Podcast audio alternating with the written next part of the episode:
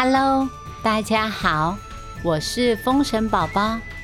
今天宝宝要跟大家说关于鸭母王的故事。说故事之前，宝宝要特别感谢长期支持我们、赞助我们的朋友。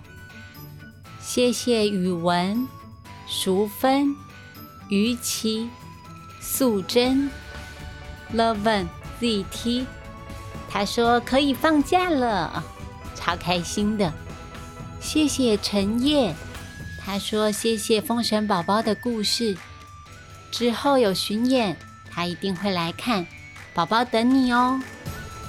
还要谢谢长期听故事的你。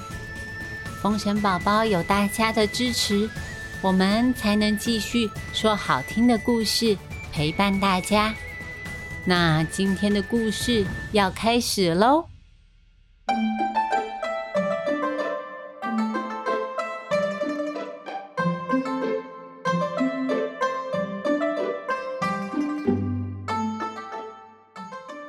今天风神宝宝要跟大家分享的故事。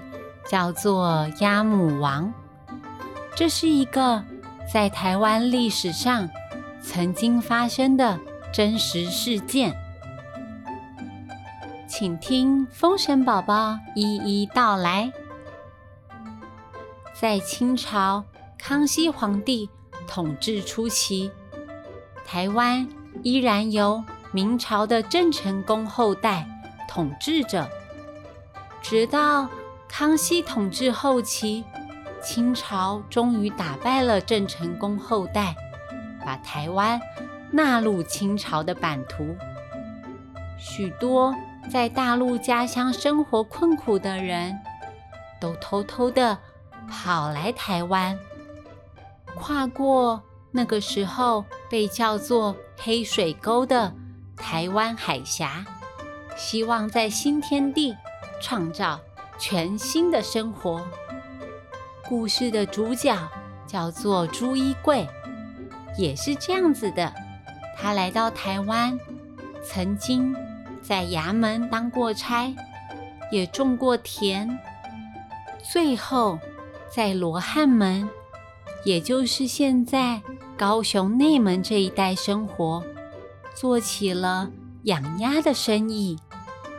据说他有一个。很厉害的本领，他养的鸭子全部都会听他的命令呢。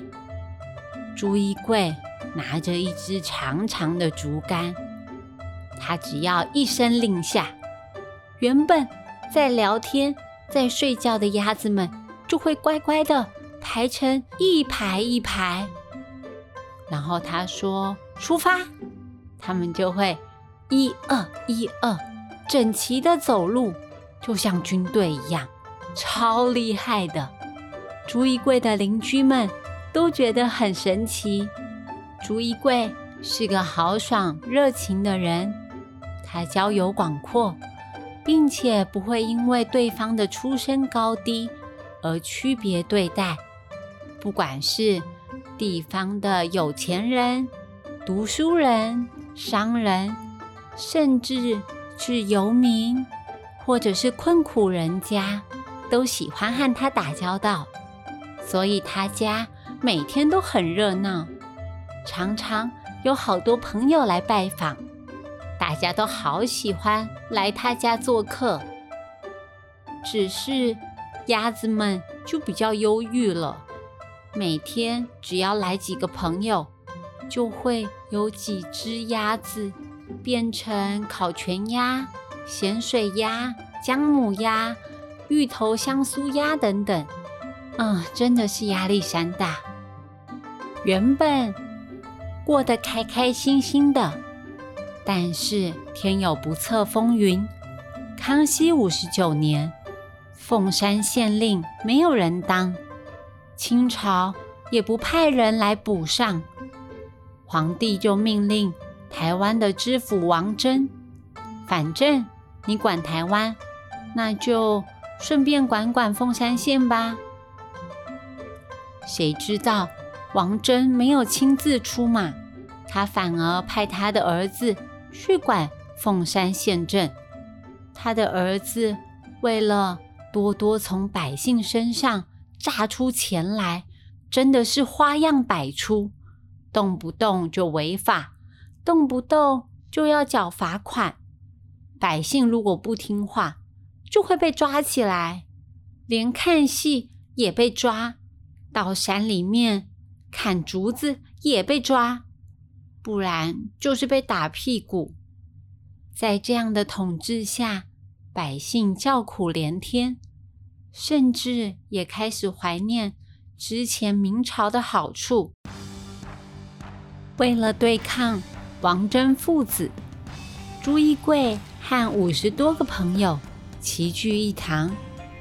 朱一贵是一个热心肠又海派豪气的人。他说：“各位好朋友，谢谢你们总是。”对我意气相挺，大家都是地方知名人士，我们应该要好好商量，怎么团结反抗暴政，对抗王真父子的欺压。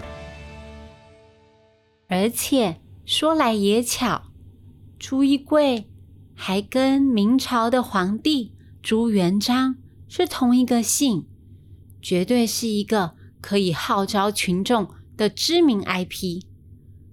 众人推举朱一贵为盟主，宣传说他是明朝皇帝的后代。朱一贵说：“就由我带领大家反清复明吧。如果你们不知道什么是反清复明，可以问问你的爸爸或是妈妈，甚至是家里的长辈。”我们的目的是要推翻暴政。现在光是冈山区就有一千多名壮丁参加。下淡水的客家领袖杜君英也率领客家子弟参战。我们的大军气势如虹，之后还会有更多的人加入的。四月底，他们打败了冈山驻守的清朝军队。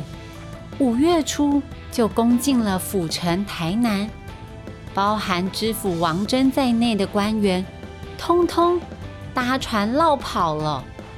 于是所有人就永立朱一贵为中兴王，继承明朝的制度，年号永和。因为朱一贵是养鸭出身的，所以大家都叫他鸭母王。鸭母王顺利的成为了皇帝，但是他可以真的统治台湾吗？听听之后的故事吧。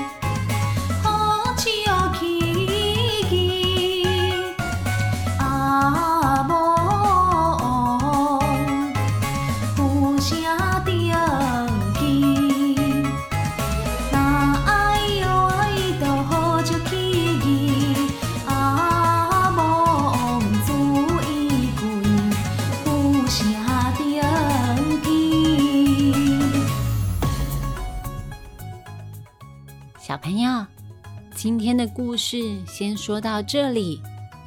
你们能够想象有一个人可以让一群鸭子排排队吗？那要多厉害呀！鸭母王和他的好朋友们，因为实在是受不了被政府欺压，所以他们鼓起勇气反抗政府。这是台湾以前真实的故事哦，你猜最后会怎么样呢？今天封神宝宝要问大家的问题是：请问你们朱衣柜还有一个外号叫做什么呢？知道答案的话，欢迎到风神宝宝儿童剧团粉丝专业留言给我们哦。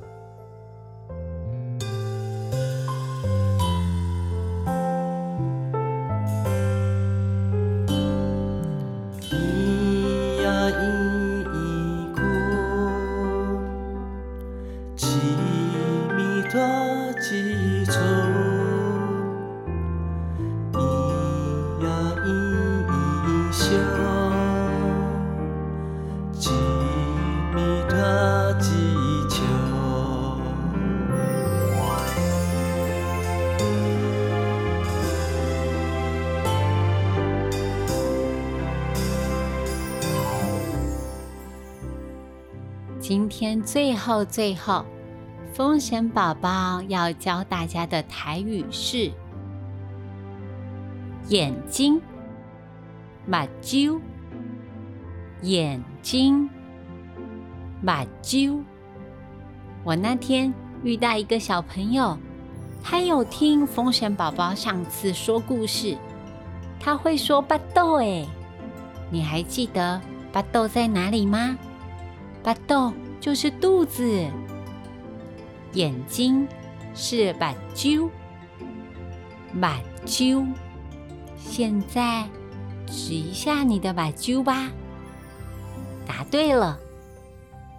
喜欢我们的故事，欢迎给我们五星评价，也可以到风神宝宝儿童剧团粉丝专业留言告诉我们你想听什么故事哦。